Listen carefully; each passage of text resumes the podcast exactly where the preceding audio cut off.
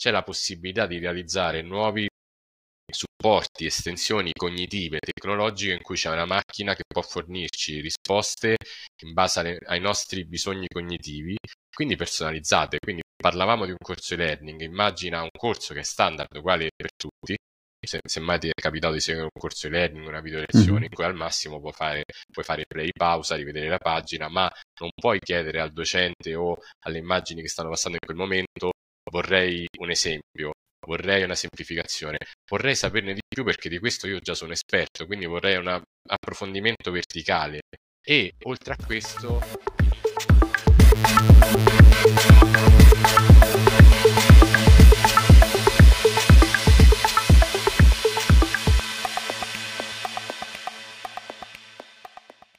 Bentornati a tutti e tutte a un nuovo episodio di AI, la nuova era, uno spazio semi-virtuale dove insieme ai nostri ospiti parleremo di intelligenza artificiale, di come sta rivoluzionando il business e delle nuove sfide etico-sociali che sta presentando. Oggi parleremo di AI generativa e del suo impatto nell'ambito della formazione ed educazione. E sono felicissimo perché oggi avrò come ospite, anzi ho come ospite Massimo Conte, che ringrazio per aver accettato l'invito. Grazie per la disponibilità Massimo, grazie per essere qui con noi. Un saluto a tutte e tutti, grazie a te di essere qui, di avermi invitato. Grazie. Massimo Conte progetta formazione da oltre 15 anni. Attualmente è Digital Learning Innovation Manager presso Eco e-Learning Studio e si occupa principalmente di integrare AI generativa all'interno di corsi e-learning. Inoltre è coordinatore editoriale del Complexity Education Project. Io sono contentissimo di averti qui e non vedo l'ora di parlare di questi temi perché mi interessa molto proprio questa, questo tema della, della, formazione, dell'educazione e l'AI generativa è veramente disruptive, sta veramente eh, facendo passi da gigante e impatta su numerosi campi. Uh, io in prima persona, eh, tenendo, tenendo, corsi il cui fine era quello di insegnare intelligenza artificiale sotto diversi aspetti, quello poteva essere strategico, business o etico, uh, avevo comunque l'AI come target finale, cosa che doveva essere poi imparata da, da, da, da chi frequentava e oggi vedo che l'AI è esso stesso un mezzo col quale, eh, un mezzo che utilizzo per raggiungere eh, il fine ultimo. E allora oggi quindi voglio chiederti parecchie cose perché, so, perché insomma tu, con tutta l'esperienza che hai sicuramente può, posso, posso, rubare, e io non solo, parecchie cose, parecchie cose da te. E però per iniziare proprio da zero, dal floor, proprio da, da, dal basso, eh, vorrei chiederti prima di tutto che cosa si intende con AI generativa e in generale perché essa, prima di andare a parlare del livello aziendale, prima di andare a parlare perché in azienda sta svolgendo un, ruolo così importante, la sta rivoluzionando un pochino i corsi, il modo di intenderli, prima di andare a parlare di quell'aspetto, perché in generale ha un impatto, è, è importante il suo impatto nell'ambito edu- educativo? Allora, essenzialmente i punti sono due cambia il paradigma. Dopo tanti anni finalmente possiamo parlare di mm. disruption nel, nel modo corretto, perché ogni anno sembrava ci fosse una nuova innovazione che sconvolgeva tutto quanto, invece in effetti da un anno a questa parte, da quando OpenAI con ChatGPT ha rilasciato ChatGPT 3, qualcosa è cambiato, perché di AI, di intelligenza artificiale, si parla, si studia da oltre 50 anni. Quello che è cambiato nell'ultimo anno è un nuovo modello di intelligenza artificiale generativa che quindi produce testi lavorando su modelli statistici, probabilistici e quindi in un modo molto più veloce a partire ad esempio da un input testuale possiamo avere un output testuale. Però non è un motore di ricerca un motore di ricerca come Google continueremo a utilizzarlo quindi che fa ricerca all'interno di siti in base alle connessioni ma questo lo possiamo chiamare un motore di ragionamento e qui poi arriviamo al perché avrà impatto, ha impatto sull'educazione e su tutta la conoscenza che produciamo.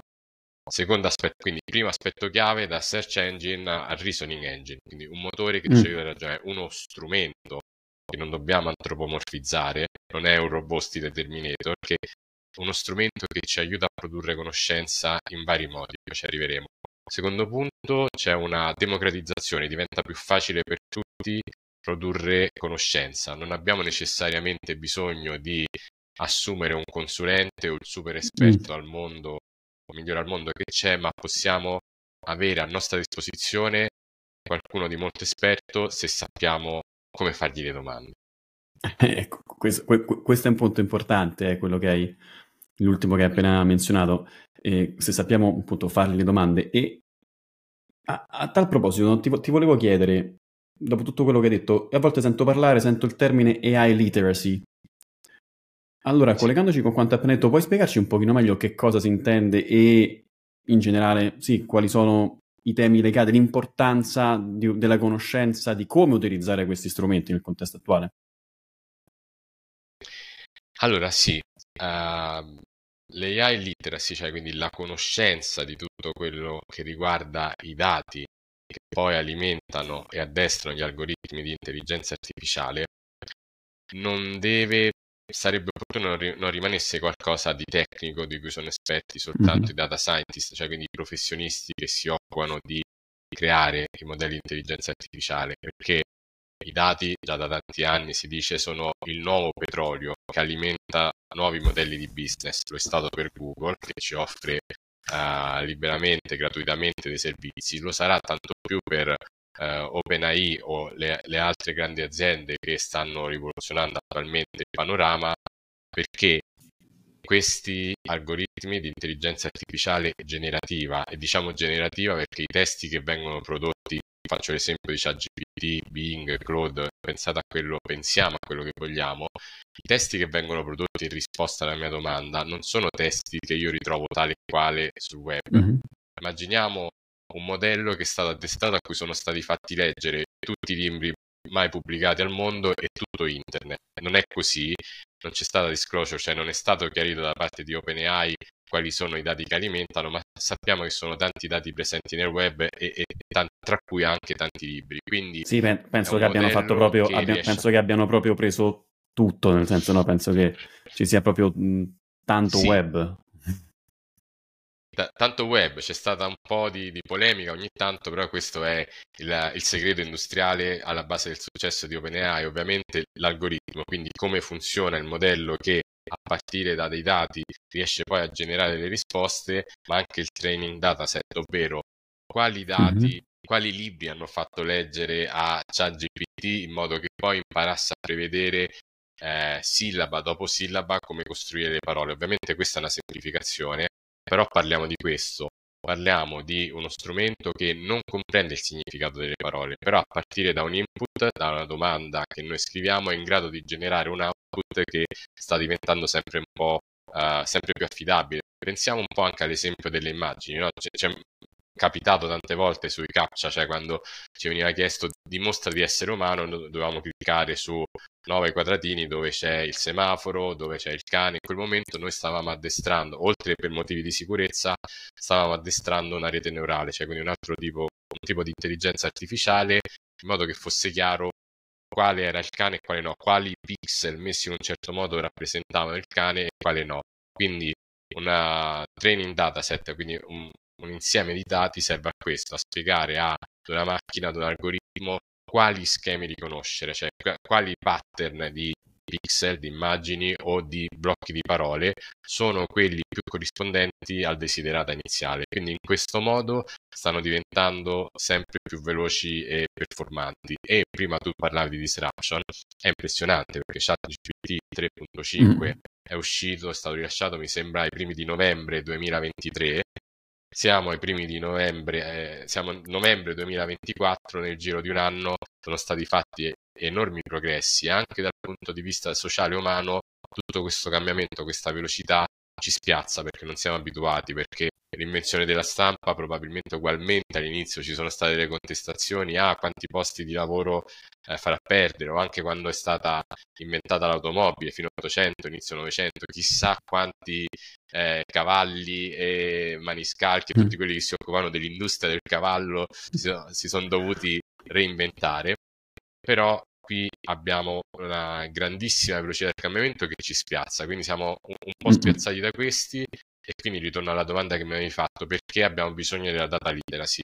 Abbiamo bisogno di comprendere che questi strumenti non sono un oracolo, quello che viene, la, le informazioni mm. che vengono prodotte non sono oro puro, ma vanno filtrate. Quindi la conoscenza, l'esperienza dell'umano restano al centro e sono più importanti che mai, sia per il prompt, ovvero la domanda che io faccio inizialmente, sempre se pensiamo all'intelligenza artificiale text to text, quindi da testo viene prodotto testo, sia nel durante, che la, la tecnica che si va evolvendo, cioè è un dialogo iterativo, così come stiamo facendo io e te che parliamo e aggiustiamo le nostre domande e risposte, anche con le macchine ci può essere un dialogo che si adatta attraverso le domande, attraverso le informazioni di contesto che io fornisco alla macchina, ChatGPT, Bing o altro che sia, io esplicito meglio quello che desidero come risposta.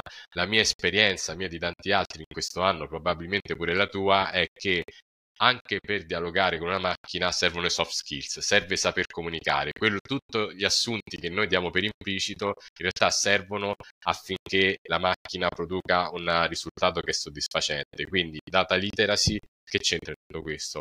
C'è l'analisi dei dati, i dati vengono utilizzati per elaborare, questo algoritmo diventa più o meno efficiente ma si creano, avremo bisogno anche di nuove soft skills, non solo per sapere come funziona la macchina, ma anche come interfacciarci, come metterci in rapporto con questa macchina che può diventare un nostro compagno di viaggio, viaggio o un nostro collega di lavoro. Massimo, uh, mi, mi, interessa molto la parte che tu dici human in the loop. Questo penso che sia un aspetto, un aspetto fondamentale, visto che si tende magari a, dare troppa importanza, o meglio, mh, troppi, troppo carico di responsabilità magari alla tecnologia, pensando che possa fare un po' tutto. Invece è importante, come tu dicevi, che ci sia l'essere umano e che sia uno strumento uh, a servizio che aiuti l'essere umano. E, e, e a proposito di, di, di, di GPT, se non erro, se non ricordo male, il 30 novembre è stato lanciato e quindi siamo al compleanno, eh? siamo al, siamo... e questo è molto interessante perché sono sicuro che troveremo uh, due fazioni, perché purtroppo oggi è sempre tutta fazioni in cui alcuni festeggeranno come la, la, la, cosa più bella nel mondo, mentre dall'altra parte ci saranno chi invece vede la fine del mondo con disoccupazione, con uh, la fine dell'essere umano e con uh, qualsiasi eh, aspetto negativo, mentre sarebbe interessante e anche non facilissimo, ma il nostro compito cercare di andare a capire le, le, co, in che modo può essere utile, può portare vantaggio a noi tutti e ovviamente gli aspetti più rischiosi che, che, che, che queste tecnologie comportano. Ed è molto molto importante, come tu dici, uh, Human in the Loop, il fatto che ci sia un essere umano che eh, controlli, che, mh, prende spunto e che eh, svolgi un lavoro più produttivo, più facile, migliore grazie a quello che l'AI generativa crea. E a, a, e a tal proposito di divisione tra chi è contento e chi meno contento di questa avanzata tecnologica, c'è anche il pericolo che tale avanzamento tecnologico possa creare invece chi ha accesso e chi non ha accesso a questo, a questo, a questo, a questo progresso tecnologico. E quindi volevo chiederti un pochino come possiamo, come società, cercare di garantire uh, che in futuro tutti quanti possano avere accesso a queste tecnologie, perché qui non è solamente un fatto di avere, che già di per sé molto importante, accesso alla tecnologia, ma anche la possibilità di poterla utilizzare nel modo giusto, perché altrimenti non utilizzandola come una persona dovrebbe, allora lì si possono anche creare dei rischi. Quindi c'è questi, questo step, l'accesso e anche la modalità di utilizzo. Come, come società, come possiamo provare a comportarci, cosa, come possiamo affrontare queste, queste tematiche? Eh, ecco. È una scelta da, da un lato a livello politico, quindi di istituzioni nazionali e interna- internazionali, poi di istituzioni formative e mm. poi arri- arriviamo al singolo perché servono nuove competenze, anche perché lo sappiamo bene, chi ha cattive intenzioni, che sia criminalità, che siano hacker, quello che vogliamo, ha a disposizione strumenti molto potenti, quindi sono strumenti molto potenti per generare conoscenza, ma anche per creare fo- frodi. Tutti quanti abbiamo ricevuto, mm. questi anni riceviamo ancora adesso, le solite email del eh, nigeriano che vuole affidarci la, la, sua eredità, tutto quello che, che, che volete, di solito sono un po' sgrammaticate. Voi pensate, già esistono email molto personalizzate che potremo ricevere ognuno di noi in base ai nostri interessi, che aumenterà la possibilità che noi clicchiamo su quel link dove non dovremmo cliccare. Quindi la possibilità di creare contenuti ad hoc vale sia per creare valore, ma questo vale anche per creare danno. E quindi il punto qual è? Così come 20 anni fa si parlava di digital divide, pensiamo, andiamo per analogia, pensiamo alla penultima rivoluzione, internet, quindi anni 90, anni 2000, chi, chi come me è, è, è un po' più grande o insomma di metà età ricorderà la patente europea del computer, come funziona questa scatola quando i computer erano più grandi, cosa ci devo fare? E serviva per un'alfabetizzazione informatica di base, per utilizzare Word, insomma come si accende il computer e tutto il resto. Ora Tu, tu pensi che siamo a un ciclo del genere? Siamo in un nuovo, una nuova una rivoluzione siamo del genere, proprio come fosse... genere, ma incredibilmente più veloce.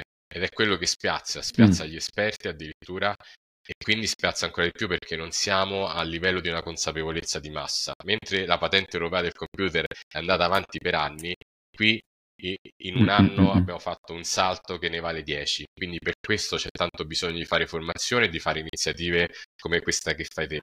Parlarne, parlarne con più esperti è trasversale, quindi eh, parlerai con chi si occupa di sicurezza, con chi si occupa della, di machine learning, con, con il sociologo, con chi come me si occupa di formazione, perché è una rivoluzione che impatta su tutti i modi in cui si produce conoscenza, così come la, l'avvento di internet. Senza l'avvento di internet oggi questo, questo evento non sarebbe stato possibile. Molti di noi ormai lavorano con servizi legati al digitale e molti altri servizi che utilizziamo, che sia andare in ospedale o sia andare in una biblioteca o qualsiasi altro servizio, si basa a un backbone di base che magari non vediamo, che sono però servizi digitali. Quindi ora si sovrappone un altro servizio, un altro strato, che è quello dell'AI. Quindi ritorno alla tua domanda, sì, dobbiamo iniziare a parlare di AI Digital Divide, cioè un divario sociale, un gap che riguarda l'AI e essenzialmente di che parliamo? Possiamo trovare quattro mh, tipologie diverse di persone, questo a livello singolo, individuale, ma anche a livello sociale. Abbiamo le persone che non hanno proprio accesso all'AI, cioè quindi non sanno nemmeno mm. che esiste, anche se in realtà sappiamo che o sapremo pian piano con una formazione diffusa che arrivi fino alle scuole, quindi per un uso consapevole, che per l'accesso all'AI basta andare su internet, andare su alcuni siti che offrono questi servizi, che sia ChatGPT o Bing che è già integrato in Microsoft o Cloud, parliamo sempre di quella text to text, possiamo parlare di Midjourney per creare immagini, quindi in realtà non è così difficile. Se però pensiamo ad altre parti del mondo dove magari non c'è nemmeno l'accesso a internet, non ci sono infrastrutture, persone che non hanno a disposizione un computer o uno smartphone, che nel nostro primo mondo, società opulenta, ci sembra una cosa scontata, ma magari non lo è. Quindi, primo scalino, persone che non hanno accesso all'AI. E ok, anche se magari pos- hanno a disposizione un computer, ma non ci accedono. Secondo gradino, persone che hanno accesso all'AI ma non sanno come utilizzarlo. Mm. Io mi oriento tra questo e quello successivo anche con la formazione che sto facendo come professionista, come azienda, perché quindi prima non so nemmeno che esiste, poi so che esiste, lo ho a disposizione ma non lo so utilizzare. Terzo gradino, ho accesso all'AI, ho capito che cos'è l'AI, ma non la so utilizzare in modo efficace. Quindi è come mm eh, andando per analogia, non ho a disposizione la macchina, ho a disposizione ma- un'automobile ma non so guidare, so guidare ma non so guidare così bene, terzo gradino di cui parlavo, quarto gradino, ho a disposizione un, eh, la I e quindi un'automobile, ho capito come funziona, la so usare in modo efficace per creare valore che sia per la società, per la mia azienda, per me stesso, me stessa, per que- quello che vogliamo. Quindi quattro gradini crescenti, quattro step che implicano diverse forme di formazione di divulgazione culturale, quindi non so se ci sarà una patente del computer, quella diventerà patente dell'AI, detto così a me fa un po' sorridere, però vedo che anche la televisione ne inizia a parlare, ovviamente anche i media generalisti ne parlano, però qui ritorna a quello che dicevi prima, il tema di, degli apocalittici o integrati, come li chiamava Umberto Eco. C'è stato, per chi come me ha studiato scienze della comunicazione, prima era per i mass media, no? ovvero oddio è un dramma, i mass media ci rovineranno oppure sono la nuova soluzione. In realtà tutte le volte che ci propongono una soluzione o oh, oh, io diffido un po' perché è più un e e quindi così come c'era internet ora si sovrappone un nuovo strato come abbiamo detto e c'è bisogno di imparare a conoscere questi nuovi strumenti che non vanno umanizzati lo, lo ripeto, lo ripeterò, possono diventare gli strumenti utili sono strumenti molto veloci, possiamo pensare pure di avere a disposizione una Ferrari, ma se io non so guidare posso farmi molto male. Massimo, quello che a me eh, davvero eh, impatta molto e, e, rende tutto questo in un certo senso anche frizzante è che è veramente veloce il cambiamento. E anche, cioè, anche degli strumenti che abbiamo in un certo momento, dopo solamente pochi mesi, arrivano già altri modelli, altre tipologie, altre metodologie che già rendono in qualche modo, non dico obsoleti, però un pochino, un po' legacy, un, po', un pochettino più vecchiotti quelli utilizzati, quindi, e quindi posso capire come la difficoltà anche per chi, per chi comunque mastica un po' pane e tecnologia e comunque deve correre per stare dietro a tutte queste novità che ogni giorno, ogni giorno vengono fuori, e, e allora mi viene da pensare, ma se noi che in qualche modo, chi più, chi meno, chi in un modo, chi nell'altro, però abbiamo a che fare un po' con l'ambito tecnologico, no? Chi eh, non è in prima persona dentro questi, questi temi, è veramente arduo riuscire a capirci qualcosa quando in pochi mesi uh, vengono fuori no, modelli diversi che fanno cose che prima non potevano essere pensate. E quindi posso comprendere come tutti i gradini che hai appena comunicato ognuno ha una difficoltà specifica che è sempre ribaltata, è sempre da rivedere nell'arco di pochi mesi. Io penso che adesso me ne parlerei perché sono molto curioso di capire come un'azienda è cambiata poi la formazione, come sta cambiando, però penso che è una sfida grossa proprio in questo momento storico anche per figure come te che creano cose e già e devono continuamente stare a riaggiornare, a cambiare, a, a rivedere perché a rimodulare, perché un corso che hai creato sei mesi fa adesso devi andare magari a cambiare alcune cose perché eh, sono usciti nuovi modelli di AI generativa o altri modelli multimodali o altre cose, altre connessioni con altri network. Quindi, quindi è veramente, veramente eh, arduo riuscire a stare dietro a, a tutte queste cose, però il punto è questo, è che non possiamo farne a meno perché questo è il futuro, si va da queste parti, si va in questa direzione, in questo, questo è il verso, quindi la società deve assolutamente affrontare questo, queste tematiche e spero che, possa, che possano essere il più possibile diffuse perché non possiamo farne a meno, tutti quanti devono quantomeno capire come funziona la macchina e cercare di guidarla, non dico benissimo, ma ecco, le, le regole le principali, ecco.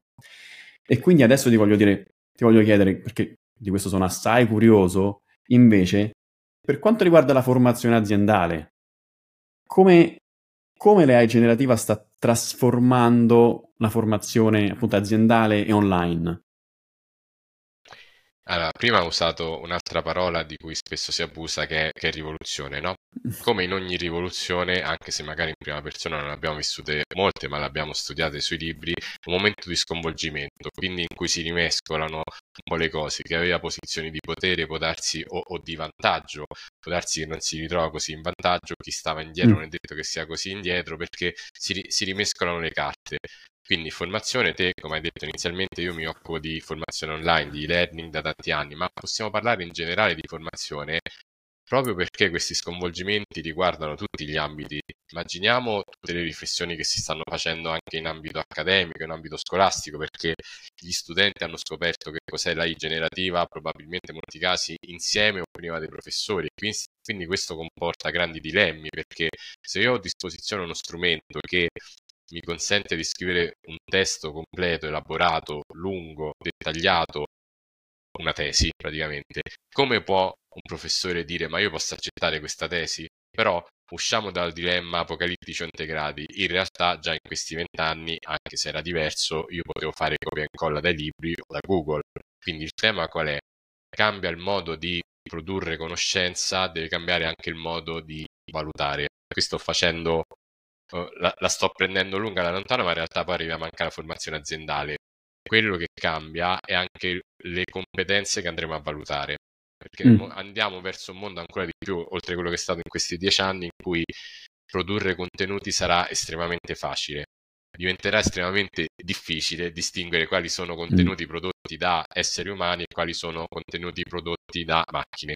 Ma come ti dicevo prima, la, il dilemma o o non funziona perché avremo e abbiamo contenuti prodotti da uomini e macchine, ovvero da chi utilizza ChatGPT e simili per produrre testi o altri strumenti per produrre immagini, per produrre video, però sa come utilizzarli, come ottenere il massimo da questi strumenti. Così come 100 anni fa non avevamo una macchina, ma 30 anni fa non avevamo nemmeno tutto il settore dell'e-learning. In quel lavoro c'era la formazione a distanza di vecchia mm. generazione. Ci dicono sempre che 40-50 anni fa c'era scuola radioelettra che mandava via posta cartacea le varie lezioni e tutto quanto. Adesso, in questi ultimi 20 anni, abbiamo avuto uno standard di learning, quindi eh, prodotti video lezioni inseriti all'interno di un pacchetto che viene caricato in una piattaforma. Quindi la mia esperienza utente io vedo un video ci sono de- degli avanti, dei pulsanti e alla fine viene tracciato, registrato che io ho visto un video, un corso di 10 pagine che durava un'ora e viene certificato che ho visto quel video. quel corso, ha completato quel corso, che è l'equivalente del registro presenze in un mm. corso in presenza, dal vivo o tramite webinar che sia. Come tutto questo cambia? Escono fuori possibilità nuove che fino a un anno fa erano impensabili. Si abbatte, eh, io, possiamo fare una parafrasi, c'è il libro di Giordano, La solitudine dei numeri primi. Io ho sempre pensato alla, alla solitudine del discente che segue un corso di learning in cui può essere più o meno coinvolgente, però essenzialmente io sto lì, guardo un video, al massimo posso rispondere a qualche risposta. Quando sono fortunato, in alcuni casi ci sono alcuni elementi di gamification, quindi c'è una classifica social in cui io posso vedere quanti punti ho fatto rispetto agli altri. Questi sono già corsi più avanzati, evoluti, che le aziende, le organizzazioni richiedono o eh, le, i professionisti, le aziende progettano, è, è, essenzialmente il mio settore. Quindi in tutto mm. questo arriva la generative AI che è scalabile. Cosa significa? Finora un corso di learning è stato, era ed è anche oggi un oggetto autoconsistente. C'è qualcuno che realizza quei video, che sia un video docente o siano dei filmati multimediali in cui c'è testo, voce, immagini questo corso è, è, il frutto di un'interazione tra chi progetta il corso, il cliente che lo richiede, gli esperti di contenuto. È una piccola bottega artigianale la produzione di un corso learning perché ci sono tante figure coinvolte. Fino a 40 anni fa era un docente che stava in aula. Poi è arrivato l'e-learning, quindi probabilmente ci sono state anche polemiche sull'e-learning che toglieva posti di lavoro ai docenti tradizionali, quindi questi, questi dilemmi ritornano più volte però se io penso alla maggior parte dei miei colleghi o chi lavora nel mio settore, fino a 30-40 anni fa avrebbe fatto un lavoro diverso. Chi oggi fa illustrazioni probabilmente avrebbe fatto il vignettista, il grafico, la grafica. Chi si occupa di progettazione didattica all'interno dei corsi learning, quindi un instructional designer, fino a 30-40 anni fa avrebbe fatto la docente o il docente. Quindi viviamo in un contesto fluido, anche se ora c'è uh, un tasso di innovazione, la velocità è molto alta e questo ci disorienta arrivo un po' alla tua risposta. Come questo cambia? Allora, questo cambia in due modi ehm, ed è importante. L'AI generativa, finora ho parlato di conoscenza in generale, però ha impatto, e questa è la sfida sociale, sui processi di lavoro e sui prodotti che vengono realizzati. Sui processi di lavoro vuol dire, e questo vale in generale non solo per il settore learning, ma per chiunque, immaginate, immaginiamo ognuno di noi le attività che svolgiamo in una giornata lavorativa o per uno studente quando, quando deve studiare, però rimaniamo sul lavoro. Io in una giornata faccio 5 attività, ognuna di quelle attività è composta di sottoattività. Quello che ora possiamo provare a fare, su cui pian piano si sta arrivando, perché ricordiamolo sempre, la I generativa non è stata fornita con un manuale di istruzioni. Qui il grosso cambiamento è, è un po' uno slogan, ma fa effetto, funziona. Il nostro rapporto con la I generativa passa attraverso una fase empirica, cioè provo per tentativi ed errori, inizio a parlarci, vedo come risponde, molti dopo la prima volta che l'hanno usata, in cui hanno messo tre parole pensando che fosse come Google, la risposta che è uscita non era soddisfacente, ok lo chiudo, è un giocattolo, non mi serve più a nulla, salvo poi tornarci dopo. Quindi questo impatta anche sull'esperienza che noi facciamo con la tecnologia e quindi con il mondo, che è ovviamente mediata prima parlavamo di AI literacy, le risposte che io ottengo, così come quelle che ottenevo da Google, anche dall'AI, dobbiamo ricordare appunto che non è una verità rivelata, ma io posso non essere soddisfatto della risposta che ottengo e quindi la mia competenza serve per ottenere una risposta diversa. C'è anche il tema dei bias, ma magari ci torniamo dopo. Però per chiudere un discorso, processi di lavoro, una serie di attività che prima e fino ad oggi, da quando esiste la storia fino al 2022, erano prettamente umane, quindi attività cognitive in cui io devo riflettere, devo elaborare informazioni. Adesso su alcune di queste attività più o meno ripetitive posso avvalermi anche di strumenti come l'intelligenza artificiale generativa che fa un'analisi statistica ed elabora una sequenza di parole che sia soddisfacente rispetto alla mia richiesta. E questo per molti è sconvolgente perché è una novità che non c'è mai stata. Al massimo finora nei film vedevamo appunto o, o gli alieni o Robocop, mm-hmm. le, le, macchine umanizzate, però ora abbiamo um, altre entità che sono in grado di elaborare informazioni quasi al nostro livello e questo per molti è sconvolgente. Serve tempo, serve formazione, serve dibattito, serve cultura, perché non è scontato che lo sia e potrà avere anche impatti sociali. E, e, e poi fermami te, altrimenti procedo con la seconda parte, che è quella dei, dei prodotti e servizi. Prima, prima volevo, volevo, solamente chiederti, io nel frattempo appunto cose che, che, che mi dici perché sono fonti di, di, di spunti e informazioni. E essendo sempre migliori, essendo cioè, essendoci un livello di, di, performance che queste tecnologie, questa AI generativa ha, è sempre migliore, sempre più umana, che facciamo davvero fatica a distinguere da un essere, un essere umano, quando è scritta da un essere umano o da un large language model. E dobbiamo proprio abbandonare l'idea, perché spesso secondo me c'è una sorta di retaggio nel dire dobbiamo distinguere se questo l'ha generato l'AI o questo l'ha generato un essere umano. E questa cosa la capisco che, perché anche io in realtà pensavo, intanto penso che dovrebbe esserci una sorta di bollino disclaimer per dire ehi, questa è AI generated. Altre volte penso, ma forse non dovremmo quasi abbandonare l'idea di, cioè, di sapere se è generata dall'essere umano oppure no e concentrarsi solamente su quello che è stato generato, visto che l'essere umano deve comunque fare un check. Non lo so, non sono convinto neanche di questa risposta, però quello che ogni tanto mi viene da domandare è ma poi alla fine le skill che dobbiamo, tirar, che dobbiamo tirar fuori, che dobbiamo avere in questo periodo almeno, è quello di, saper, di saper dialogare con questi large language models, saper dialogare con questa AI generativa affinché essa possa aiutarci per raggiungere il compito che dobbiamo fare, che può essere scrivere un articolo, aiutarci a tirare giù il flow di qualcosa, scrivere una mail, qualunque cosa essa sia.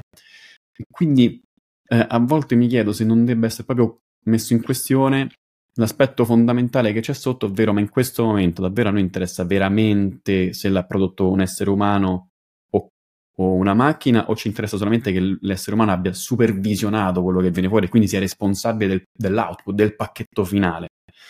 Quindi niente, mentre, mentre parlavi eh, mi veniva in mente se questa domanda, no questa domanda, questa riflessione perché non è una domanda, ogni tanto quindi pensavo ma siccome stiamo andando verso, verso un futuro in cui non, già oggi è difficile distinguere forse al prossimo anno, il 24, non saremo più in grado di distinguere se, da, da chi è generato. Forse dovremo focalizzarci esclusivamente sull'output finale e senza, stare, senza porre troppa attenzione su, su su chi veramente ha generato, ha generato, ormai oggi ad esempio i post sui social, ma penso che la metà almeno siano generati da, da, da, macchine. Questo sarà interessante vedere sul lungo periodo quando il web inizierà a essere composto da cose AI generated e esse stesse diventeranno training dei nuovi modelli, quindi sarà un po'... bisognerà vedere che succede perché penso che potrebbe entrare, entrare in una spirale eh, un, po', un, po', un po' poco felice per i large language models, più che altro per la diversità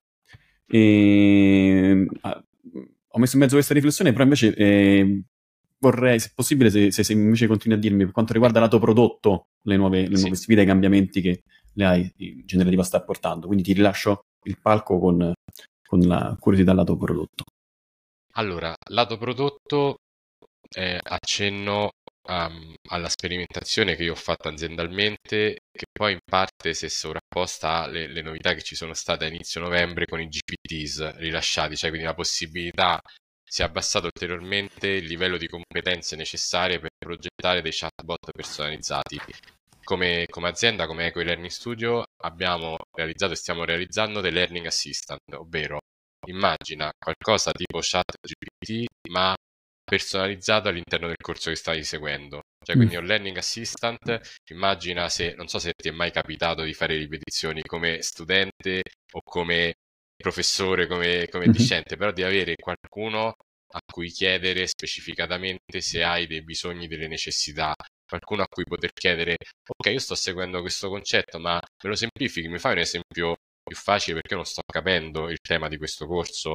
Oppure eh, degli assistenti personalizzati, quindi degli assistenti personalizzati. Assistenti sulle... personalizzati, sì, sì, sì, sì. Una serie di possibili richieste cognitive, dalla semplifica, dal fammi un esempio, che è quello che magari quando stavamo a scuola non lo facevamo, però sarebbe, quindi per questo prima parlavo di eh, tecnologia scalabile, nel senso che nel, nel migliore dei mondi possibili ognuno di noi se quando studia per piacere, non quando è un obbligo per motivi aziendali magari o motivi scolastici, ma pensate a quando, pensa a quando hai studiato una cosa che ti piaceva, poi per approfondire se qualcosa non ti tornava, che fai? magari tu che sei più smanettone cerchi su internet, trovi la community di riferimento e però è qualcosa che richiede tempo, impegno, poi mm-hmm. siccome siamo nel flow, nel flusso e quindi quel tempo si dilata, ci passa, non ce ne accorgiamo perché ci divertiamo, facciamo una cosa che ci piace, ma studiare è anche fatica, che detto così è qualcosa che allontana, cioè lo studio, comunque sia approfondire cose che ci piacciono, è, è un piacere, è, è un'esperienza pregna, densa, però in altri casi è anche fatica, soprattutto quando non si va di studiare, però c'è la possibilità di realizzare nuovi supporti, estensioni cognitive, tecnologiche in cui c'è una macchina che può fornirci risposte in base alle, ai nostri bisogni cognitivi, quindi personalizzate. Quindi parlavamo di un corso di learning, immagina un corso che è standard, uguale per tutti, se, mai ti è capitato di seguire un corso di learning, una video lezione mm-hmm. in cui al massimo puoi fare, puoi fare play pausa, rivedere la pagina, ma non puoi chiedere al docente o alle immagini che stanno passando in quel momento vorrei un esempio, vorrei una semplificazione, vorrei saperne di più perché di questo io già sono esperto, quindi vorrei un approfondimento verticale e oltre a questo inizia ad esserci, è quello che abbiamo sperimentato io con una battuta che suona un po' come uno slogan, ma ci, ci credo molto come responsabile dell'innovazione e dell'apprendimento, essere in anticipo sul futuro. Noi abbiamo iniziato a lavorare un progetto, a un progetto sei mesi fa per arrivare a una settimana prima con uh, OpenAI che, in cui OpenAI ha rilasciato delle innovazioni, delle novità che han, avrebbero reso molto più facile il nostro lavoro. Ma se io cominciassi oggi ci metterei altri sei mesi, quindi il dilemma è un po' come se usando... Avete anticipato, avete una... anticipato OpenAI? Sì, in parte, o al contrario, OpenAI si è mangiata altre nicchie di mercato, come ha fatto con tutti quelli che ti permettevano di fare upload di PDF e, e interrogare le, le da- i dati che c'erano lì dentro. No, non ha mangiato la nostra idea, fortunatamente, perché bisogna essere anticipo sul futuro, però sì, allora da un lato ha alzato l'asticella rispetto ai competitor mm-hmm. OpenAI, quindi ha aumentato il numero di token, quindi il numero di informazioni di contesto che gli puoi dare, ha abbassato i costi, quindi sta creando per la prima volta, se ci pensiamo, una community pagante, mentre su Facebook te, eh, o qualsiasi altro social media te ci puoi andare gratuitamente e le aziende si ripagano tutto il servizio che ti, che ti offrono con i tuoi dati su cui poi hanno de- delle figole pubblicità. OpenAI sta creando un nuovo modello di business o Microsoft Bing lo fa gratuitamente, ma concentriamoci su OpenAI che inizia a stare a AI generativa come Google stava a motore di ricerca è stato in questi 20 anni, anche se ora il suo potere sta scricchiolando, perché ad esempio sulle AI generativa sta un po' in ritardo. Quindi c'è una community di persone disposta a pagare 20 dollari al mese, che non è poco, però è da capire se è poco o tanto rispetto a cosa. Se pensa in un contesto aziendale, uno strumento potente che ti consente di risparmiare tempo, di produrre innovat- idee innovative, anche se ci insisto, dir- eh, insisto nel dire che non è che cerchiamo di essere fordisti in una società post-industriale, che significa che non devo, non posso guardare solo alla quantità, ovvero a più eh, oggetti, più servizi prodotti nella stessa unità di tempo, anche se le aziende da quello partono giustamente perché cerchi di fare economia di scala, ma c'è la possibilità anche di fare combinazioni e produrre nuove idee, che quello, le innovazioni sempre questo sono state, però finora era una prerogativa prettamente umana. Pensa a qualsiasi scienziato, qualsiasi inventore che sia dal telefono, la radio, qualsiasi invenzione prende in mente, ha ha fatto un'evoluzione di qualcosa che già esisteva ma non era maturo, l'ha messa insieme al posto giusto al momento giusto, quindi ha risposto a un, a un bisogno che stava emergendo. Così anche con l'AI e quindi chiudo il discorso rispetto all'innovazione di prodotto. In ambito formativo significa iniziare ad, ad utilizzare l'AI generativa all'interno di percorsi formativi personalizzati, quindi questo richiede competenze di nicchia però, perché non è un chat GPT con cui interagisci, che è molto potente, ma è personalizzato sui contenuti formativi su cui te devi essere formato per certificare che poi hai completato quel corso di learning, quel corso in presenza. E quindi questo è molto importante. L'altro aspetto che penso interessi di più l'iniziativa, molto lodevole, molto importante che ste, te sta portando avanti, è anche la parte dei bias e dei guardrail quando possono essere messi, perché finora in questi mesi c'era molto il tema, ah, ma lei può produrre allucinazioni, ovvero siccome è un manipolatore di simboli, mette insieme una serie di informazioni, in alcuni casi possono, essere, possono venire fuori informazioni completamente sballate. Quindi qui c'è stato l'allarmismo de- degli mm-hmm. apocalittici più che degli integrati, giusto, però è secondo me un uso uh, poco consapevole e molto miope una visione del futuro di questo tipo, perché in realtà andando avanti con ChatGPT4, quindi con modelli più potenti, abbiamo visto che queste allucinazioni si sono ridotte. Quindi diciamo che l'utilizzo iniziale in cui c'era chi provava a, a testare il senso dell'ironia della I o a chiedergli mm-hmm. di inventare una barzelletta, quindi i risultati erano poco soddisfacenti, ora si è dovuto ricredere, ma ripeto, io non, eh, non, non, non sto sponsorizzando la I, sono molto entusiasta perché vedo grandi possibilità e credo che l'iniziativa che ti sta portando avanti è molto importante perché dobbiamo parlare anche degli aspetti etici nelle aziende e non solo, cioè di quali aspetti dobbiamo essere consapevoli, la discriminazione che ci può essere all'interno dei dati, se io chiedo a una I di creare un manager, magari in inglese in cui non c'è uno o una, è più facile che crei un manager uomo anziché un manager donna. Che cosa significa questo? Che i dati su cui è stata addestrata probabilmente si portava dentro un bias, quindi dei pregiudizi che fanno parte della società, per cui è più facile trovare un manager uomo anziché un manager donna. Quindi su questo ci dobbiamo interrogare. Il problema è della I, ma rispecchia il problema che c'è nella società. E chiudo con un'altra metafora e si ricollega a una cosa che hai detto un po' di tempo fa, possiamo vedere la I anche con uno specchio deformante, quindi uno specchio che deforma le nostre paure, le nostre ispirazioni, il nostro modo di comunicare. Quindi io posso dire la I è lo strumento del diavolo, e magari cento anni fa lo dicevano uh, le anziane in un paesino per quanto riguardava la radio, esce la voce da questo oggetto, ora abbiamo un altro oggetto che produce conoscenza eh, come me, meglio di me, o mi permette di produrre conoscenza in ambiti che io non conosco, ma che però non sono in grado di validare perché possiamo fare un'altra battuta, io posso chiedere all'intelligenza artificiale generativa anche di produrmi un'astronave, ma tu saliresti su quell'astronave senza che un esperto abbia controllato la validità di quel progetto? Io no, anche se potrei dire ho un progetto per costruire un'astronave. Eh, eh, grazie Massimo, questi sono... Eh, parlerei ore per... e un po' parlo perché voglio dirti alcune cose che mi hai, mi hai stuzzicato e, e quindi voglio, voglio dirti due cose. Uno mi, mi è venuto in mente su quest'ultima cosa che hai detto, eh, l'aeroplano. Sappiamo che gli aeroplani in realtà potrebbero volare tranquillamente senza, se, senza pilota, ma io sfido qualcuno a salire in un, un aeroplano sapendo che nessun pilota, eh, che la cabina di equipaggio è, è vuota. Io penso che resterebbe, rimarrebbe a terra quell'aereo, molto probabilmente. E nonostante in realtà funzioni, senso, sappiamo che potrebbe volare tranquillamente senza, senza alcun pilota. E l'altra cosa che invece ti chiedo, che qui mi, sono proprio curioso di sapere un po' che ne pensi, come si può fare, perché è veramente, veramente difficile, ovvero l'inevitabile antropomor- antropomorfizzazione della tecnologia.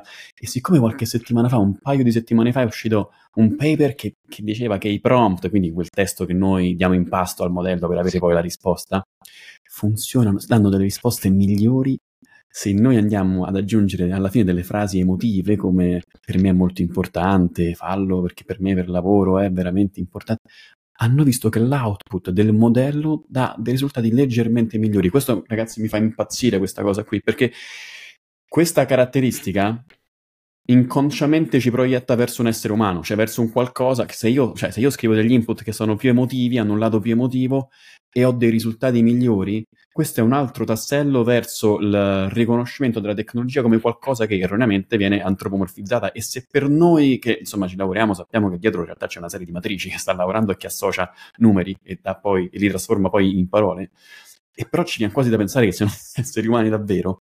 E questo è un pericolo per tutti gli altri, nel senso che è veramente facile innamorarsi. De, cioè io posso pensare chi magari appunto non costruisce una barriera cognitiva e quindi stabilisce de, degli ambiti io, uh, io macchina, io essere umano, tu macchina, Penso che c'è anche questo lato che dovremmo considerare come aspetto, come aspetto etico, dove dovremmo pensare, la società dovrà pensare che tipologia di, di difese prendere, oltre, oltre, ovviamente alla conoscenza necessaria, però non so davvero cosa si può fare perché veramente, veramente rassomigliano in tutto e per tutto al comportamento umano, perché ovviamente sono addestrati no? dai dati umani anche per questo hanno bias, come tu dicevi, no? un ingegnere chiede un CEO e spesso magari è maschio, perché i dati che gli abbiamo dato in pasto, quindi gli algoritmi hanno bias perché noi abbiamo bias, perché la società è, è, è così.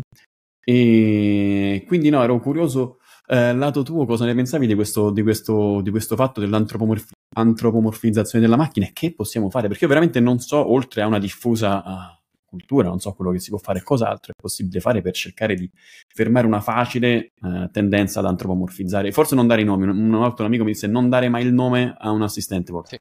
Questo perché se tu dai il nome a qualcosa, eh, cioè lo, lo, fa diventare lo antropomorfizzi, lo fa diventare in qualche modo, gli dai un po' di umanità. Invece sembra brutto dirlo, ma non dobbiamo dargli umanità perché poi iniziamo veramente a pensare che no, sta, il nostro assistente lo chiamiamo, non so, Frank, il nostro assistente sta male, no, non sta male. Non so, casomai può avere il codice rotto, ma non è che non sta male.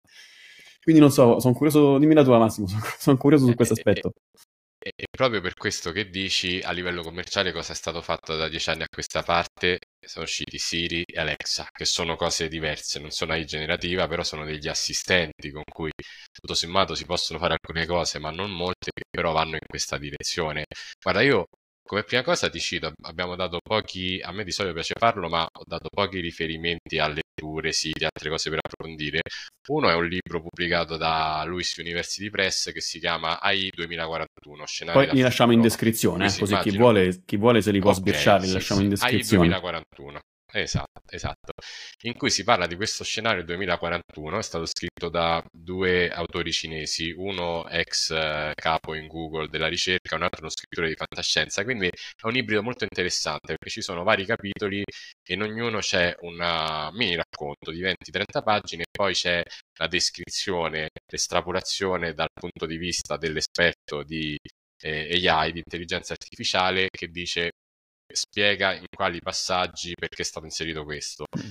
E tra i vari racconti, ogni capitolo mini racconto, c'è uno appunto con dei learning assistant, cioè quindi degli assistenti, in questo caso dei bambini. Quindi immagina questo futuro in cui ogni bambino, anche all'asilo, avrà il suo assistente virtuale con cui parla, che legge le emozioni. Ricordiamo tutti la serie Black Mirror uscita su Netflix negli ultimi dieci anni a un certo punto hanno smesso di farla perché anche lì il tasso del cambiamento diventava talmente veloce che non riuscivano a stargli dietro. Se noi ci andiamo a rivedere alcune puntate di Black Mirror che 5-6 anni fa lasciavano eh, quel misto, quella sensazione un po' spiazzante alla fine, no? perché dici oddio ho un brivido che è quello che volendo ci può lasciare anche adesso la tecnologia, ok, bello, fighissimo, posso fare cose molto interessanti, però ci sono anche dei rischi che io ora non sto considerando.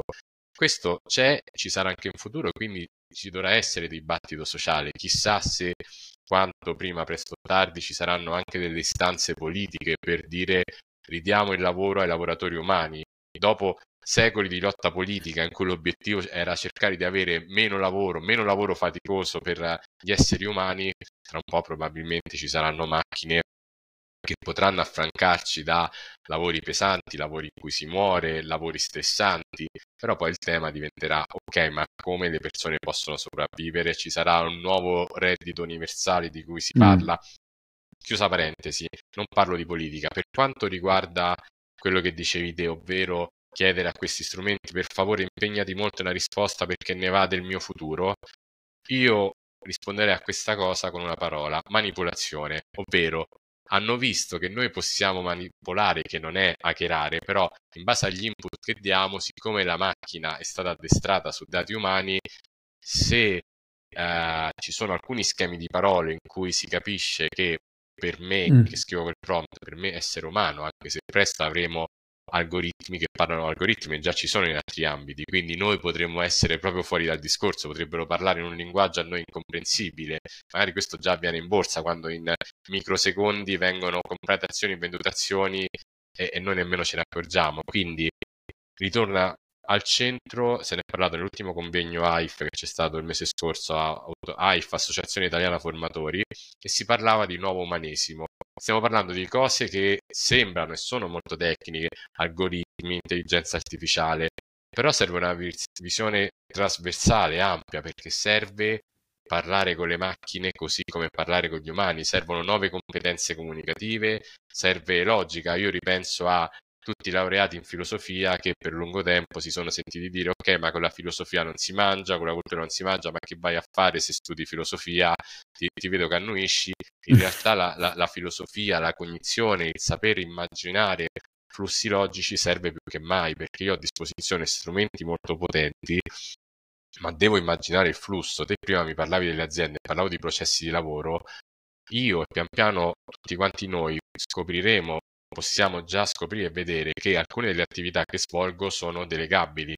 Sono in parte delegabili. Posso chiedere alla macchina, io questo faccio, quali parti sono delegabili e quali sono in capo, restano in capo alla persona perché poi le deve controllare. Quindi magari per fare la sintesi di un documento di 10 pagine, prima me le dovevo leggere e metterci ore di lavoro per capire quello che per me era importante, ora posso far fare una prima sintesi alla macchina, dicendogli, mm. magari manipolandola, dicendo impegna, hai detto non lo puoi fare, ma per me è molto importante, cioè fai una sintesi e collegala con un terzo documento, quindi fai un'estrapolazione e quindi qui servono competenze soft, le soft skills, serve sentire l'altro che la persona, non si possono sentire le emozioni della macchina perché la macchina non ha emozioni, ma continua a esserci questo ballo del, dell'antropomorfizzare, dell'umanizzare la macchina perché il nostro cervello, anche la parte più antica del nostro cervello, ragiona in questo modo, ragiona in piccoli gruppi, sulla logica del piccolo gruppo, della tribù, di quello che è pericolo e quello che è opportunità. Quindi se è qualcosa che devo temere o se è qualcosa che mi fa bene, se è qualcosa che posso mangiare,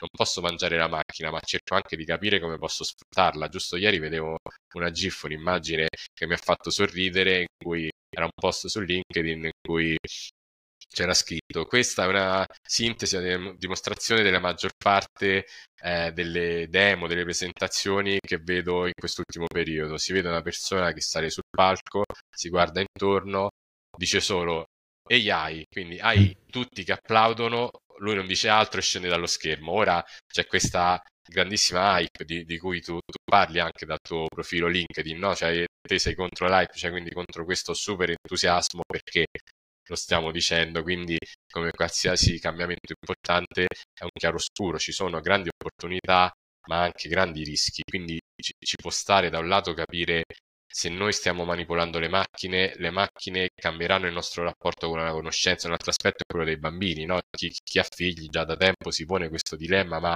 posso dare uno smartphone in mano a mia figlia, a mio figlio che ha un anno, due anni, tre anni, non sa leggere, ma sa già scegliere il prossimo video YouTube da vedere, perché non serve la scrittura, è mm. talmente facile l'usabilità, quindi qui con la I è un po' meno facile, devo saper parlare, devo sapermi rapportare, però posso creare un'immagine bellissima anche senza saper tenere in mano un pennello, però fino all'anno scorso potevo trovare un'immagine bellissima da uno stock, quindi da un sito di, che raccoglie immagini prodotte da artisti e me la potevo acquistare per pochi euro, pochi dollari. Quindi si sposta sempre più là il confine. Quindi questo ci interroga ci mette, ci sfida. Non è una rincorsa, anche se può salire l'ansia da, eh, anche da prestazione nei confronti dell'AI, però è un mondo nuovo in cui dobbiamo provare a ballare, dobbiamo provare a esserci dentro in modo da poter capire anche quali sono i limiti da mettere, anche se al di là delle dichiarazioni, anche delle grandi aziende che producono questi algoritmi, che sia OpenAI, che sia Musk o anche il recente incontro che hanno fatto a Bletchley Park dove appunto Turing eh, aveva realizzato la sua, la sua, macchina, hanno fatto dichiarazioni di, di massima, ma poi nessuno si mette d'accordo perché se io e te fossimo concorrenti chi dei due si vorrebbe fermare? Come se facciamo un accordo, ok, tu da domani ti fermi non fai più video, non fai più podcast perché non è sicuro, ci mettiamo d'accordo su questo, io da domani continuo a fare ricerca sotto banco. E quindi qui, come abbiamo visto con Google, come abbiamo visto con eh, Facebook, con Apple, chi arriva primo vince tutto, si mangia, eh, c'è, c'è, un po' la legge di potenza, no? uno, pochi che si prendono molto. E quindi non è facile, ci sono grossi dilemmi, grossi sì. baratri su cui ci stiamo affacciando, perché il tema anche della privacy, privacy rischia di diventare una parola che quasi quasi tra un po' non utilizzeremo più e non sarà più un nostro problema, anche se garante della privacy sappiamo bene che a marzo, alcuni mesi fa, ha avuto una risonanza a livello mondiale perché è stata la prima autorità garante a livello mondiale che ha iniziato a chiedere a OpenAI, ok, ma qui ci sono dei problemi perché anche gli under 13, anche i bambini possono entrare, non è specificato bene che tipi di dati vengono prodotti, quindi eh, dei disclaimer che, che, spieghino quali sono le possibili allucinazioni, quindi anche lì c'erano apocalittici integrati, chi diceva ah le nostre autorità rischiano di far rimanere l'Italia indietro rispetto alle altre nazioni e chi anche dall'estero ha fatto un plauso perché ha detto poi dopo c'è arrivata anche l'autorità garante tedesca, mi pare anche di altre nazioni, per dire cerchiamo di legiferare o almeno di mm. porre alcuni interrogativi, perché queste grandi multinazionali hanno e avranno un potere maggiore anche di qualsiasi Stato o nazione. Sì, Massimo, a, a tal punto aggiungo che se non erro il 6 dicembre c'è l'ultimo atto per l'approvazione dello mm, European AI Act. AI Act, eh, sì, e esatto. anche lì è proprio veramente, dovremmo parlare a lungo, perché io come, come, come, tu dici, io non credo che si fermeranno mai con l'intelligenza artificiale, sicuramente le aziende andranno avanti, se non lo faranno al, al 100% alla luce del sole, magari lo faranno un po' sotto banco, ma nessuno si fermerà, motivo per cui io insisto, dobbiamo quindi portare avanti tutto ciò che parallelamente è importante a livello sociale, etico, come può essere alla, su, su, sui bias, l'explainability, insomma le, le varie cose che, che, che, riguardano e che portano avanti l'aspetto etico, non perché eh, per un semplice fatto che l'AI non si fermerà. Quindi bisogna, con, bisogna, assolutamente di pari passo cercare di fare il possibile affinché questa tecnologia porti eh, pro e non solamente e non anche le sue conseguenze nefaste, che in questo caso, essendo così forte, così importante la tecnologia, poi le conseguenze possono essere davvero nefaste qualora gli strumenti fossero male utilizzati. Finché utilizzo male la bicicletta io è te- uno strumento tecnico che finisce, inizia con me. Eh, insomma, invece questi strumenti hanno eh, una, una, una, un uso molto più ad ampio spettro. Eh, non ti lascio andare via, Massimo, perché ti voglio, ti voglio chiedere ancora, ancora, una cosetta due al volo. Faccio, sarò breve, però insomma, eh, non ti lascio andare via. Che, eh, ti voglio chiedere, tu hai avuto, tu hai un'ottima, una grandissima esperienza Uh, in eco learning abbiamo visto che eh, dove le cose che state innovando, sperimentando, portando avanti per essere sempre cutting edge e quindi essere sempre eh, in romano diremmo sul pezzo per quanto riguarda l'aspetto eh, tecnologico. Sì, sì. Però, e ti chiedo, siccome eh, invece tu hai anche esperienza eh, con, con, Complexity Education Project e in generale anche con uh, istituzioni a livello... Quando tu pensi le università, quindi gli istituti pubblici, ries- riusciranno ad essere abbastanza veloci, non riusciranno magari ad essere veloci come le aziende, come può essere un'azienda, ma qui non si può perdere tempo. Eh, eh, eh qui devo, deve cambiare il tipo di educazione. Riusciranno anche la, gli istituti ad essere, non dico veloci quanto le aziende, ma quasi a il cambiare Guarda, tipo di educazione? Ci sono eh, eh, esperienze interessanti. Io ti riporto quella del Politecnico di Milano, con cui in parte ho collaborato, che a, a inizio ottobre 2023 all'interno della Digital Week ha, ha fatto un'esperienza molto interessante, la IEduCamp. Quindi per tre giorni hanno mm. chiamato esperti a riflettere su gli obiettivi della didattica in un futuro, in un mondo futuro dell'università AI based, quindi immaginiamo mm. il 2033 dell'università come dovranno cambiare gli obiettivi didattici, come dovranno cambiare le pratiche didattiche e sono usciti fuori molti spunti interessanti. È, è un sì, de- devono mettere magari... 2024, non 2033. esatto, bisogna... questo è interessante, ma, ma, infatti uno degli aspetti che, che, che, è uscito fuori è che le previsioni che gli esperti, noi esperti, insomma noi eravamo lì presenti, facevamo, guardavano più a un futuro prossimo che ci sembrava lontano, sarà interessante rivederlo tra qualche anno, ma sono usciti fuori tanti aspetti interessanti, tante nuove competenze che dovranno essere sviluppate anche dagli studenti, ad esempio una di quelle che mi ha colpito di più era AI hunting, cioè la capacità, la competenza di andare a caccia delle AI migliore, però poi diventa per fare che cosa, come mm, sai ci sono 10.000 mm. strumenti, 10.000 startup che nascono, però dopo questa fase anche qui di hype in cui c'è questo entusiasmo travolgente, la fase successiva, che è quello che anche io faccio in azienda occupandomi di innovazione, è iniziare a filtrare dal rumore di fondo di tantissimi eh, strumenti che ci sono e capire quale posso utilizzare, in quale parte del mio processo di lavoro, o se sono uno studente, quale posso utilizzare in accordo con il docente, perché ora un'altra battuta che ho sentito è il docente come fa a capire se una cosa è stata scritta dall'AI o dallo studente? La risposta è stata se è perfetta, se non ci sono errori è stata fatta dall'AI. In realtà questo è un altro bias che si porta dentro, però senz'altro, appunto, siccome la legge arriva sen- sempre dopo la pratica, bisognerà capire come muoversi e pensiamo a studenti che già oggi san- sono nell'università, le università ora si stanno adattando con, con velocità nel modo di fare docenza anche perché te prima mi parlavi delle competenze che servono, ora parliamo anche delle competenze del futuro, inizia a esserci un processo meta, critical thinking, cioè mm-hmm. capire, riflettere sul modo in cui rifletto, in cui produco conoscenza, quindi io mi interfaccio con l'AI, ma devo anche avere ben presente il modo in cui penso, il mio modello di mondo, l'AI non ha un modello di mondo, quindi mette insieme una serie di simboli, di mm, informazioni a mm, mm. cui poi io do significato. Quindi io posso utilizzare l'AI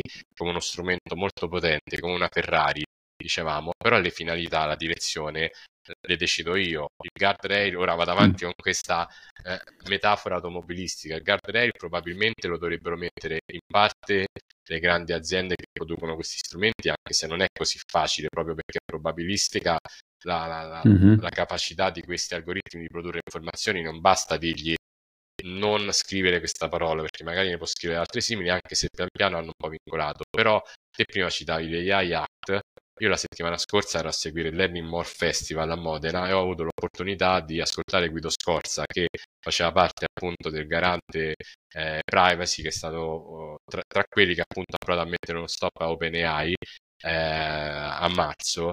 E quello che è emerso, quello che ha detto è il problema anche con le AI Act che arriva in ritardo, è stato pensato alcuni mesi fa, adesso verrà approvata a livello comunitario, ma poi dovrà essere anche eh, approvata a livello nazionale, quindi abbiamo, c'è il rischio di avere una legge che sarà effettiva tra un anno, che però riflette, ragiona e legifera tra, eh, sullo stato dell'arte dell'intelligenza artificiale di marzo 2023 ok, chiarissimo, quello che prima accadeva in decenni, ora accade sì, sì, in sì, mesi.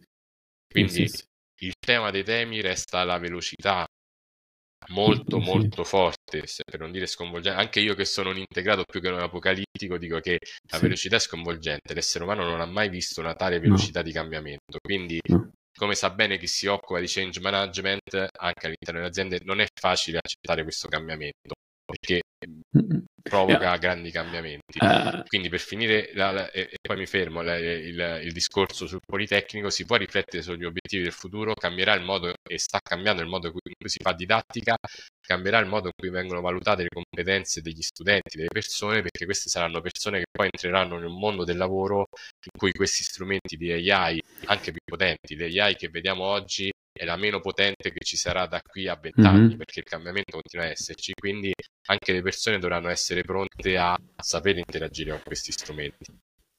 Eh, ma riuscirà, riuscirà, riusciranno a cambiare in un tempo, non dico velocissimo, insomma abbastanza veloce da poter poi effettivamente, insomma se questo, questi avvenimenti devono, questi cambiamenti devono avvenire in poco tempo. A me quello che, quello che mette un po' paura per quanto riguarda poi le istituzioni più classiche e quelle più piccole, tipo le scuole medie, le scuole superiori, eh, dove bisogna introdurre le AI, eh, ragazzi. E a me quello che mette un po' paura è non solo il tempo che ci vorrà, ma anche i soggetti che lo faranno, perché purtroppo ovviamente bisognerà istru- istruire, sì, bisogna formare, scusate, formare, formare, formare eh, tutte le persone, tutti gli insegnanti, gli studenti, e questo è un lavoro lunghissimo, è un lavoro difficile, meticoloso, ci vuole tempo, perché è proprio una forma mentis che cambiano, non è semplicemente formare su quattro regole, ma è proprio la, la tipologia, la filosofia, il modus operandi, cambierà anche il modo di insegnare, quindi ho paura che già ci vorrà un po', un po', di tempo perché inevitabilmente le istituzioni sono un pochino più lente, quindi si parla sempre di anni, invece come anche tu testimoni, qui bisogna andare di fretta perché il tempo è, è veramente poco a disposizione perché la velocità del cambiamento tecnologico è, è istantaneo. E inoltre qui abbiamo in mezzo anche i soggetti, quindi non solo cambiare la struttura di insegnamento, ma la metodologia la fa, sono persone che insegnano e quindi formare anche le persone, insomma ho paura che qui dobbiamo essere assolutamente in prima linea perché è fondamentale riuscire, non dico a stare al passo, ma non perdere, non perdere il treno perché per il, no, per il futuro dei nostri, dei nostri, figli, il nostro, per i nostri colleghi, i nostri amici è veramente importante secondo me. Eh, vorrei, vorrei chiederti, vai, scusami Massimo. Vai. No, no, solo una battuta, anche perché prima parlavamo di AI Digital Divide, questo potrebbe aumentare, mm, mm perché questo potrebbe portare alcune nazioni, eh, stati, alcune eh. nazioni più avanzate tecnologicamente ad andare ancora più avanti ed altre a restare più indietro. Quindi l'AI può toglierci parte del lavoro ripetitivo, però può creare nuovi divari sulle ricchezze, sì. sulle competenze di un settore su cui l'Italia ha molto ancora da recuperare. Quindi questo è un momento in cui potenzialmente si potrebbero colmare gap con cui magari si possono allargare. Poi sto parlando come sistema Italia, ma poi possiamo trovare delle divisioni più verticali per, per ruolo, per azienda, per regione. Potrebbe essere un modo anche per far progredire regioni meno, uh, meno avanzate. Quindi c'è tanto di cui riflettere e parlare e poi anche tanto su cui fare formazione. Massimo, io continuerei a parlare per ore, forse, forse non lo so, però un, con un'ultima ti lascio proprio con una, sì. sorta, una sorta, di recap, diciamo Vai. proprio. Cosa sì. consiglieresti a chi vuole utilizzare eh, Generative AI per, co- per, creare corsi, per fare corsi? Quindi così, a, a modo di user, ti lascerei appunto mh, mm, con, con, un consiglio per chi ci ascolta e chi magari vuole appunto introdurre, implementare, eh, mettere Generative AI nei, nei, nei suoi corsi, per crearli inizia a sporcarti le mani, do, do del tuo al, al formatore che, che, vuole farlo, inizia a interagire con la I con curiosità, inizia a capire su cosa funziona e cosa no e poi riguarda il processo da fuori. Io sto iniziando a mm. collaborare anche con alcune università perché il tema è ristrutturare anche il processo di valutazione, quello che, che dicevamo prima, quindi inizia a vedere da fuori, riguardati la chat e vedi come ha interagito con la macchina, quindi vedi se il risultato non era soddisfacente da parte, l'output non era soddisfacente per l'algoritmo ha funzionato perché quello che ti hai chiesto non andava bene. E inizia a seguire su, sui social persone, newsletter, ci sono tante possibilità, compra libri, ce ne sono tante, però serve curiosità più che mai, serve uh, un radar molto sensibile, servono delle antennine molto sottili per capire e, e, stare dietro, perché la I non è stata fornita con un manuale di istruzioni, però puoi seguire chi sta più avanti, che ha iniziato a sperimentare di più, diventare anche te a tua volta uno sperimentatore e divulgare, quindi in un'ottica open, anche se poi sì c'è anche il business, però a allargare il campo di conoscenza abbiamo opportunità per, per, recuperare e per fare cose che non erano mai state fatte prima. Quindi i limiti delle nostre possibilità diventano i limiti che noi ci diamo in termini di immaginazione. Non può fare tutto, ma può fare tanto. Quindi dobbiamo metterci alla prova e giocare. Giocare per formare. Ok, sporcarsi le mani e giocare, fantastico. Massimo, va bene, ti, ti ringrazio, sei stato davvero gentilissimo. Te, spe- io mi sono segnato varie cose, prima o poi ti ricontatterò per, perché te ne chiederò altre. E spero di non essere stato l'unico. Ti ringrazio, Massimo, grazie mille per la tua disponibilità. Ti auguro un buon proseguimento e spero di sentirti presto. Buon proseguimento, grazie per chi ci ha seguito e ci sentiamo presto per un nuovo episodio. Grazie Massimo, buona, buon proseguimento ciao. di giornata. Ciao ciao. Un saluto a tutti e a tutte. Ciao.